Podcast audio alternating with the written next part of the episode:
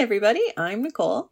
I'm Lindsay. And I'm Sarah. And together we're the co-founders of Whale Tales, a living library of cetacean stories. Today we're having a fun flipper fact off. So sit back and enjoy as we dive right in.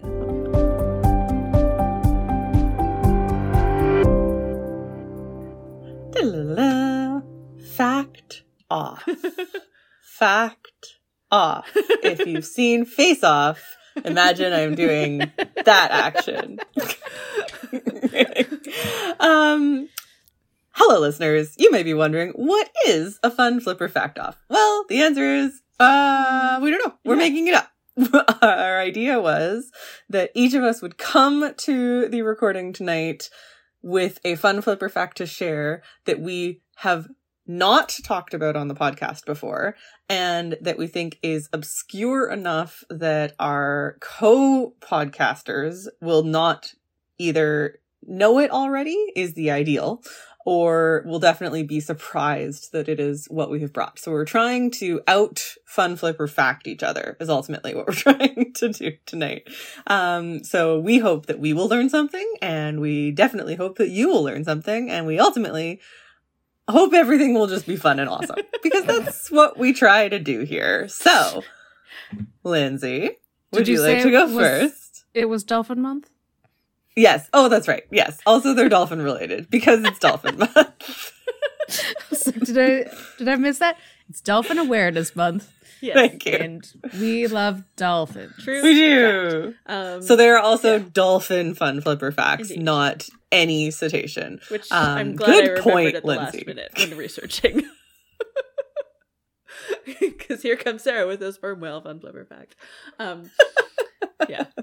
But maybe we'll do more of these. I don't know. Maybe it'll be great. Maybe it I don't know. Won't. We'll find out. It's a science experiment. Welcome. We love science. I'm pretty excited about mine. We love science. Mm-hmm. And dolphins. True. That's my fact. We love dolphins. Hooray! That is not obscure, though. No. That's true. It's probably the opposite of that. Okay. My fact is I'm going to say what it is, and you're going to say, why is that obscure? And then I'll tell you. My fun flipper fact is, how do spinner dolphins spin? Ah. Okay. Which sounds like it's something that we should know for a long time. Yeah. Yeah. But we don't. It took a really long time to find this out. And also, it's not a question people ask on Google, which is weird. I found two articles, one article and one paper, full paper. Hooray. Woohoo! And then I got the trivia fact that they can spin 2 to 7 times, 1,000,000 times. That's all that Google wanted me to know. And I was like, I already know this, Google. So it's weird. And then in doing my research, there was a pretty decent reason, which is they were unable to determine the exact mechanism because they couldn't observe the animal above and below the water at the same time until technology became a thing, which is, spoiler alert, the reason of how they spin. So they had to use a mathematical model to figure it out in the first place. So it's not an easy solution. And although the twisting of the body while airborne has been proposed as the mechanism for a long time of how spinner dolphins spin, the morphology of the dolphin precludes the mechanism of the spinning maneuver, which is a fancy way of saying they think it's like how a cat spins, but it's not. They don't twist their body in the way that you would when you think of a cat flipping around. It's not that way. So the proposal that they had before 2006 doesn't actually match up with the physics of the spinning in the air. So what they found when they used the mathematical model and had the ability to observe underwater and above water at the same time is that it starts underwater. So spinner dolphins start spinning underwater using their flippers like wings as a barrel roll. And the movement is slow because there's drag in the water, which is how water works. Yeah. So it adds a lot of resistance, and they do about 1 to 2 spins per second. And then at that point, they enter into the air and lose all the resistance that they had in the water. So if you think about running your hand along a tub of water and then pulling it out, and it's much easier to move, which is how they They go so fast. Can start spinning super fast and can spin 7 times per second. That's so cool. And then they, yeah. So the formal explanation from the paper, the model was developed that demonstrates the angular momentum to induce the spin was generated underwater prior to the leap. Subsurface corkscrewing motion represents a balance between drive torques generated by flukes by hydrodynamic forces at the pectoral fins and resistive torques induced by the drag forces acting on the rotating control surfaces. As the dolphin leaps clear of the air, the balance is no longer maintained, as the density of air is negligible and a net drive torque remains, which permits the dolphin rotation speed to increase as much as a factor of 3 for a typical specimen, which is the sciencey way of what I just said about water, drag, they spin, and then once they move the air, then they just go fast. That is awesome. And yeah. I can already guess is going to be Jan's favorite of the fun flipper facts because it talks about drive torque. Yeah. So I'll put the link to the full paper in there because there's obviously that explanation was from the abstract and it's got a lot of physics words like torque. But when you read it all together, it does make sense what they're trying to say. There's also a book from 1994, which has some good first drawings about how they spin in the air and shows the angular momentum, which is so important, which is why they were basically like, this is not what we thought it was, but we don't know what this is. It's basically how it went down. And then they just didn't do anything about it for 10 years. And then they're like, I guess we'll go back to these dolphins. I don't know. They're fine. They're not cool at all. Mm-hmm. That was great. And like, yeah, something that they definitely couldn't have fully proven until, yeah, they had the right kinds of cameras for underwater video. So cool. Excellent fun flipper fact. Oh, thank you. Excellent. Okay. I really would like to see them underwater doing their barrel rolls. Yeah. But I feel like it would be like less impressive because like we've seen other like dolphins and whales and stuff do barrel rolls underwater and it's like, okay, twirly whirls. Like it's just like a... Yeah. And it would be so fast also because they would do it and then they'd be in the air and you'd be like, what just happened? Yeah. Now, question, actually, trying to take the research and extrapolate from it. Does that mean that theoretically, if that's the biggest piece, is that the motion of the horizontal spin begins underwater and then the angular momentum as they break the surface is what keeps them going, mean that if any other aerodynamically inclined dolphin decided to try that then they could also spin like a spinner dolphin? Probably. But I think like they are slightly different shaped than other dolphins. So that probably has a lot to do with it. But also, why just them? Like there's a whole thing. Everybody also on Google and in all these papers are like, why? And I'm like, it's for remores, like everything else is they spin to get remores off. But also there's so many other ways to do that. Yeah. So it's interesting that they decided to do this. There must be some other reason. And why other dolphins, especially ones that live around them, don't try to do this. Yeah, or maybe they do try and it doesn't work, so then they like, you know, or it's not, they're not as good at it. Yeah. Because they're not as long and skinny. Yeah. Yeah, I'm assuming, like, in my mind, they have a very bendy spine. Yeah. I have no science to back that up, just my observations. Yeah. That is science, though. Yeah. Yeah. That's so cool. Have observed them, and they are strange looking with bendy spines. Yes. Okay. Cool. Okay. Sarah. Yes.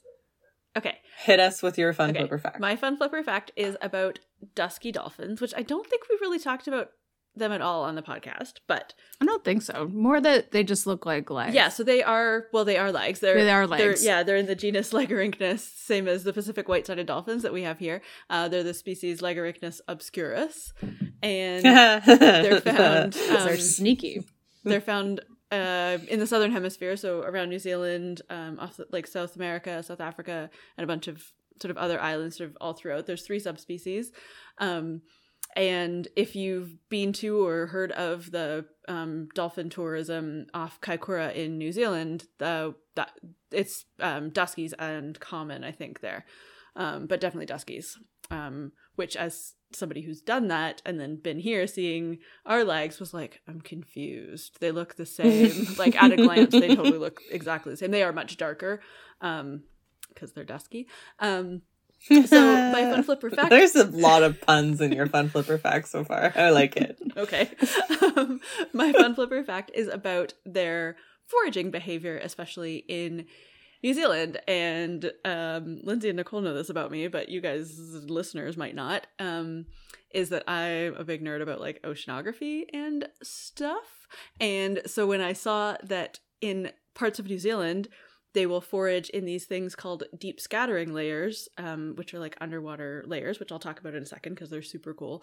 And so basically they use their echolocation to detect prey at this deep scattering layer, which makes sense. So there's an article, it's just like a meeting abstract. There's not a full paper, but basically at this this underwater layer, the dolphins were there at about 1.5 hours after dusk, and the layer was about 125 meters below the surface. And then as the layer rose up to 30 meters below the surface, the dolphins followed that layer up, which is cool because that means they're foraging right there. And the largest groups that form at this scattering layer happen when the layer is closer to the surface, and then fewer when it's deeper. So what is a deep scattering layer? It's so bizarre. It's so cool. So it was discovered with sonar, and basically sonar operators thought that they were seeing the bottom of the ocean. It's like a false bottom or phantom bottom, some people call it, on their sonar, and then would think that there was like an island or land like floating in the ocean, because all of a sudden the surface of the water would be at like 300 to 500 meters instead of wherever it is. And it's due to the congregation of millions and millions of marine organisms, especially small like middle swimming mesopelagic fish that have swim bladders, and the swim bladders reflect the sonar. And that's why they thought that it was the bottom of the ocean, because the sonar waves would bounce back. And it's such a dense layer of these fish that form. And so the layer basically happens, it's all these like mesopelagic fish that are filter feeders. And so they are deep in the dark, cold, low oxygen waters to stay away from predators in the daytime. And then at night they go up to the surface. So that's deal. So that's like the deal vertical migration, basically, as when the sun goes down, all these fish come from deeper and come up to the surface to eat like phytoplankton that have been using the sunlight to make energy. And so they go up to the surface. And so because all these fish are coming to the surface, the dolphins go down to this layer and feed at this layer rather than anything in between. They just sort of go right directly to this deep scattering layer. And also because they use their sonar, it's a really easy place. Like, obviously, they found it for the same reason that submarine sonar operators found it. Because, yeah, they can find the fish. And so they sort of individually or in very small groups will swim down to this deep scattering layer.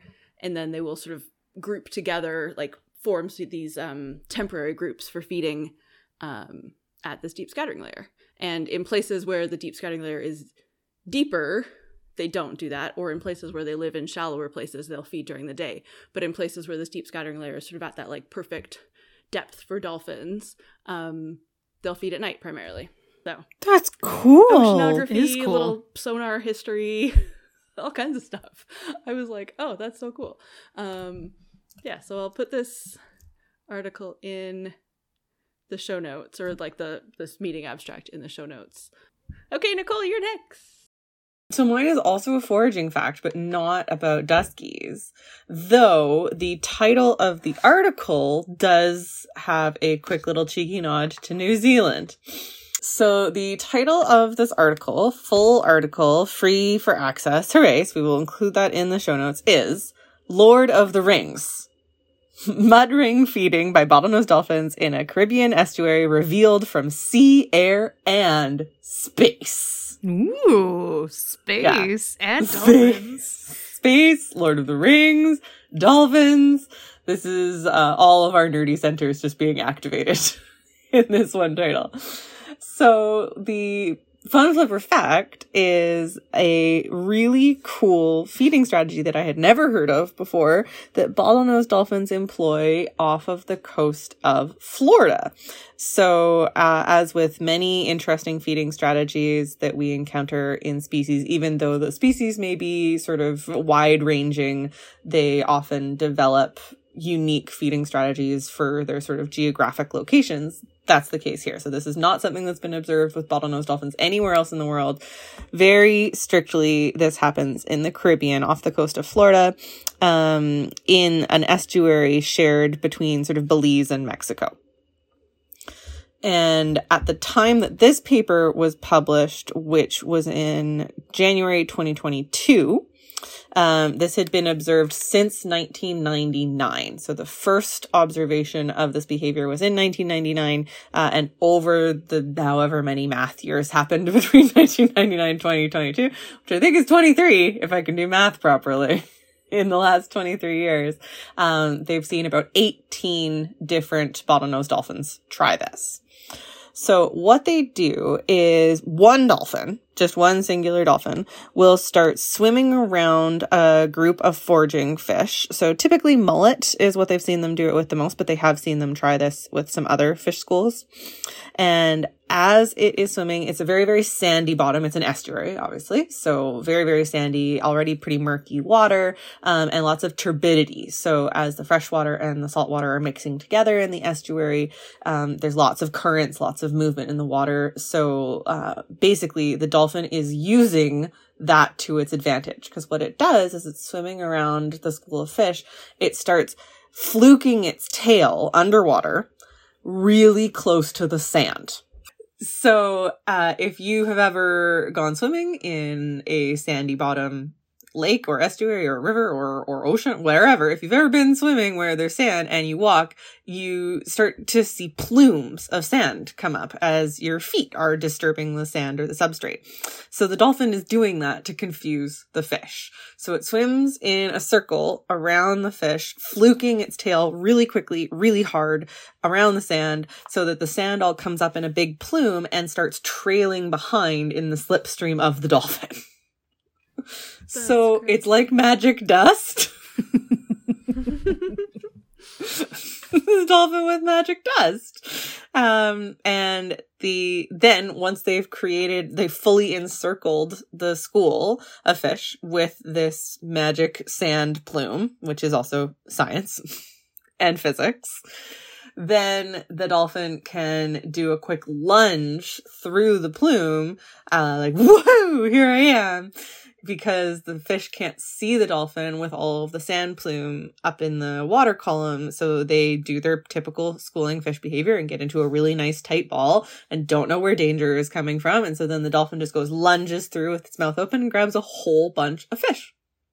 Sneaky. Yep. Yum, sneaky, sneaky.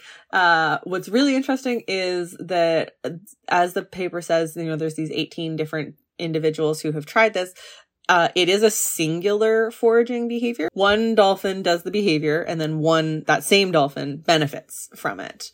So this is not a cooperative foraging behavior. It's not sort of one dolphin doing it and then all of the rest of them lunge through the sand plume, because the sand does settle pretty quickly. So it happens really fast. Yeah, that was my question. Was how long does this take? 17 seconds. What? Yeah.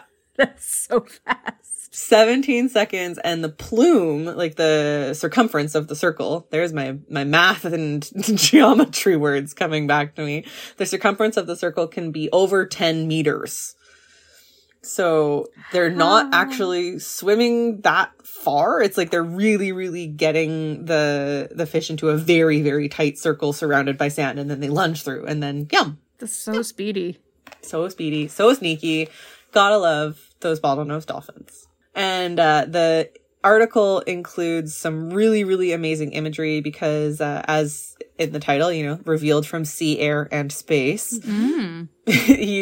The researchers were able to observe this behavior from their boat, from drones, and then there's some really cool imagery where satellites can actually see the plume of sand. Damn. That's in the water cool. that the dolphin has created. It's really cool. Huh. So, good there we go. Fun flipper fact. So many fun flipper facts. Oh, yeah. Nice. So before we continue with the rest of the episode, we want to take a moment to tell you about how you can support our podcast and everything we do at Whale Tales. You can join us by becoming a patron at patreon.com/whaletales. You can join for $1 a month at the porpoise level, $5 a month at the dolphin level, and $10 a month as a whale level patron. Each level comes with a variety of perks, including access to polls, discounts on our merch, thank you postcards signed by the three of us in the instances where we get together to do that, access to extended interviews and stories with our guests when we have to cut those for time. You can hear all of the extra cool stories they share, and you can even produce your own fun flipper fact segment of the pod. Plus, our whale level patrons get access to a special Patreon-only podcast, Whale Tales Watches, where the three of us get together to watch a film or a TV show or some other kind of sort of fictional cetacean story and then talk about it. In our latest episode, we watched 90s hit Zeus and Roxanne. So if you want to hear all of our thoughts about Steve Gutenberg, who's much more, is that his name? Yep. Yes. Yeah, who's much more attractive than I remember him being or than he has any right to be. But more importantly, if you'd like to hear what we think about a dog and a bottlenose dolphin being best friends, you should become a whale level patron so you can hear all about it. Thank you so much to all of our patrons. You were amazing, and we're so grateful for you. And if you aren't able to support us financially, there's still some things you can do to help us out. You could leave us a rating and a review on your podcast platform of choice, like Apple Podcasts or Spotify, and that will help other people find the podcast. And you can also tell your cetacean science podcast-loving friends about the podcast and about everything we do at Whale Tales so that they can join in the fun. You can also follow us on social media at whaletales_org, and you can send us your feedback so that we can keep making the podcast even better. Okay, so now we're going to do our whale tale. It's weird that we haven't done this before because this is a story that all three of us were present for, but if we did, sorry. I don't think we did. Get to hear it again. I don't think we did either. I went back and checked, but I'm like, this is an amazing story with all three of us with so many dolphins. It's so perfect for Dolphin Month. Anyway, so in 2015, we all went to Maui, and that was great. We tried to go whale watching. We didn't see anything. So we just had a nice day on a boat. So then we got to go back for free because they had a guarantee. And yeah. So yeah, we were there in the beginning of December, and you know, had pretty high hopes of seeing something. So we went out on our return trip, like our second sort of backup trip, and at first we saw some humpbacks and we saw some blows and traveling. Not very exciting. They were just kind of moving, probably looking for each other, or you know, who knows what they were doing on a mission. On a mission, not jumping around or doing anything. And then we started seeing some things that looked like fish jumping, and then they kept being in the same spot, and then it turned out that they were dolphins.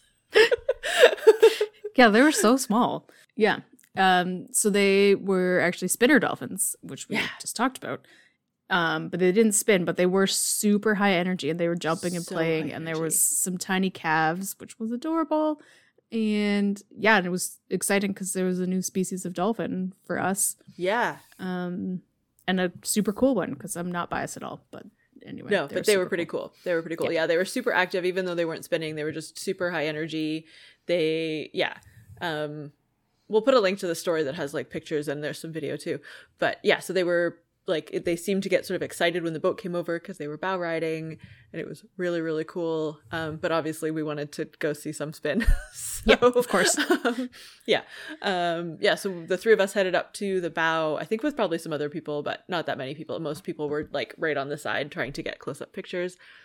And then, the naturalist was telling us that they were spotted dolphins. We're like, no, they're spinners. And the naturalist was like, no, they're spotted. We're like, oh, there's both.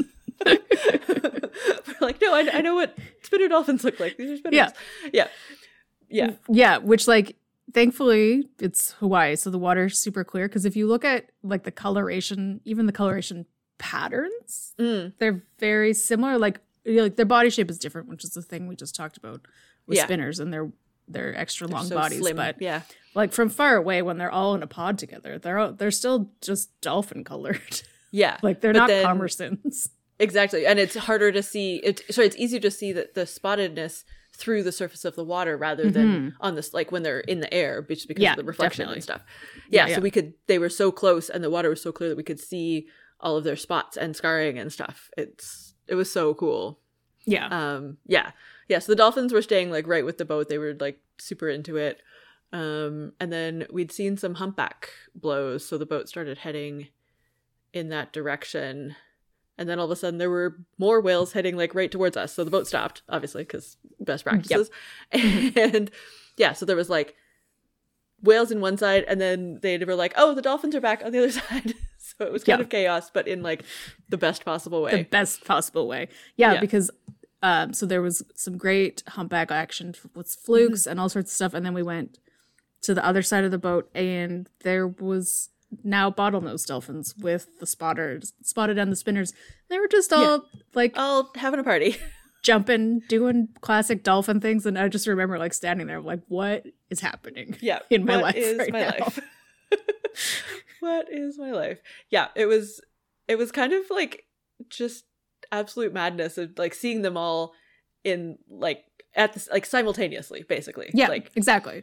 Three species of dolphins and humpbacks, like, in the, like, if you did a lap of the boat, you would see all of them in this moment. It was bizarre. And it was super fun. Yeah. So then, we watched them for a few minutes, and then we headed back, and it was definitely one of the highlights of a really amazing, like, friend trip to Hawaii. Mm-hmm. Yeah. Yeah. And it was so nice that it actually turned out, like, on a second trip, because you always get nervous on that time. I've had good experiences on a return trip and not as exciting ones. Yeah. But, well, especially because, like, technically we saw them on that first trip, and, like, a worse company could have been like, oh, like, we saw them in the distance, but it was like we saw two blows and, like, a tiny tail fluke. Like, it was, which is something that we also saw from land. Yeah, exactly. Maui. Yeah, like, we'd seen better humpbacks from land than we saw on the boat. Yeah. Yeah, so getting to see dolphins was really super amazing, especially. Yeah, because we don't really see dolphins here that often. We see, you know, we can see humpbacks more often. But I haven't seen, they're not as active here. Dolphins here. Yeah. No, me neither. Sad for me. Well, except for killer whales, but yes, I haven't seen dolphin-sized dolphins. Yeah, dolphiny dolphins doing dolphiny things. Amazing. Yeah. So sorry for holding out on this story for you for so long, but check out Nicole's amazing pictures. Mm-hmm. And so dolphiny. Now back to the rest of the podcast. Before we actually wrap up the episode, though, we just wanted to share a bit of a seasonal-ish call to action. This one reminded me of it because it's Easter season coming up, and there's a couple things that I always sort of have a bee in my bonnet about Easter. One is, like, the shreddy plastic stuff that they put in Easter baskets. You can get a paper version. Please get the paper version. It's so bad for everybody. Yeah, because it just blows everywhere, especially if you're, like, doing an outdoor Easter egg hunt. So just go with like recyclable, reusable. Growing up, we had these like plastic, like hard plastic Easter eggs that we would just fill with whatever, and then we would hide them out, or the Easter bunny would hide them outside for us. That is what the Easter bunny brings to our house. And the Easter bunny has been bringing the same Easter eggs since James was born. Oh yeah. Great. No, yeah, you just reuse the same ones. Yeah. It's awesome. Yeah. And then the other thing, because I was chatting with a friend at work, and they were like, oh my gosh, have you seen all the bunnies at the thing? And I was like, oh, we should do that as a call to action. Not that I think any of our listeners would be the kind of people who would get a pet bunny and then release it into the park, but just something to think about. Maybe, you know, if you're overhearing friends and family that are thinking about getting their family a pet rabbit, or really any like pet as a gift, like make sure that you've done your research. And if you do have to rehome that animal, please, please, please do it in a responsible way, not just letting it in the park, because it's just they're not meant to be wild animals. They get there, they're food for coyotes. It's a whole thing. That becomes a big problem. Yeah, that leads to other problems. And yeah, just they're pets and they should be either members of our home or members of somebody else's home. Mm-hmm. Yeah. Those are my thoughts. That said, if you or one of our listeners, you or someone that you know and care about actually does want a rabbit as a pet and has done the appropriate research and has kind of been waiting for the right time, maybe instead of getting one for Easter, wait a couple of weeks because local animal shelters actually do usually see an influx of rabbits that need to be adopted because they've been given as Easter presents, and then someone brings them to the shelter, which is the right thing to do if you are not ready to take care of a bunny. But if you are ready to take care of a bunny, just wait a couple of weeks and there might be one who needs a really good new home. Adorable bunnies, because bunnies are great. My sister, they have bunnies that live outside with their chickens, or they have a bunny that lives outside with their chickens, and it's great. They can be good pets, but they are a responsibility that you need to do some research for. Yeah. Yes. And bunnies and chicks, along with all pets, do not stay that size. No. True. Just like children. Yeah. They get bigger. Yep. They get big. So be prepared. Indeed. Hooray.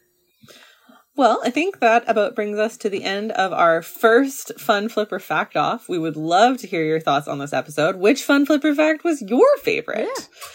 So please visit our website, whale-tales.org, and find links to our various social media handles so that you can drop us a line and let us know what you thought. You can also head to our website to subscribe to the podcast, check out our merch, learn about supporting us and becoming a patron, and while you're there, read over 1,200 whale, dolphin, and porpoise stories. That's whale-tales.org. Tales like the stories, not tales like the animal. And if you see a cetacean, we would love to add your story to our library. Click the share link on our website. You can contact us on social media at whaletales_org, or you can send us a voice memo and tell us all about your incredible cetacean encounter. Finally, we want to acknowledge that we recorded today's episode on the unceded territories of the Coast Salish peoples and the Musqueam, Squamish, and Tsleil-Waututh nations, as well as the homelands of the Tsawwassen First Nation. Thank you all so much, and we hope you have a whaley great day.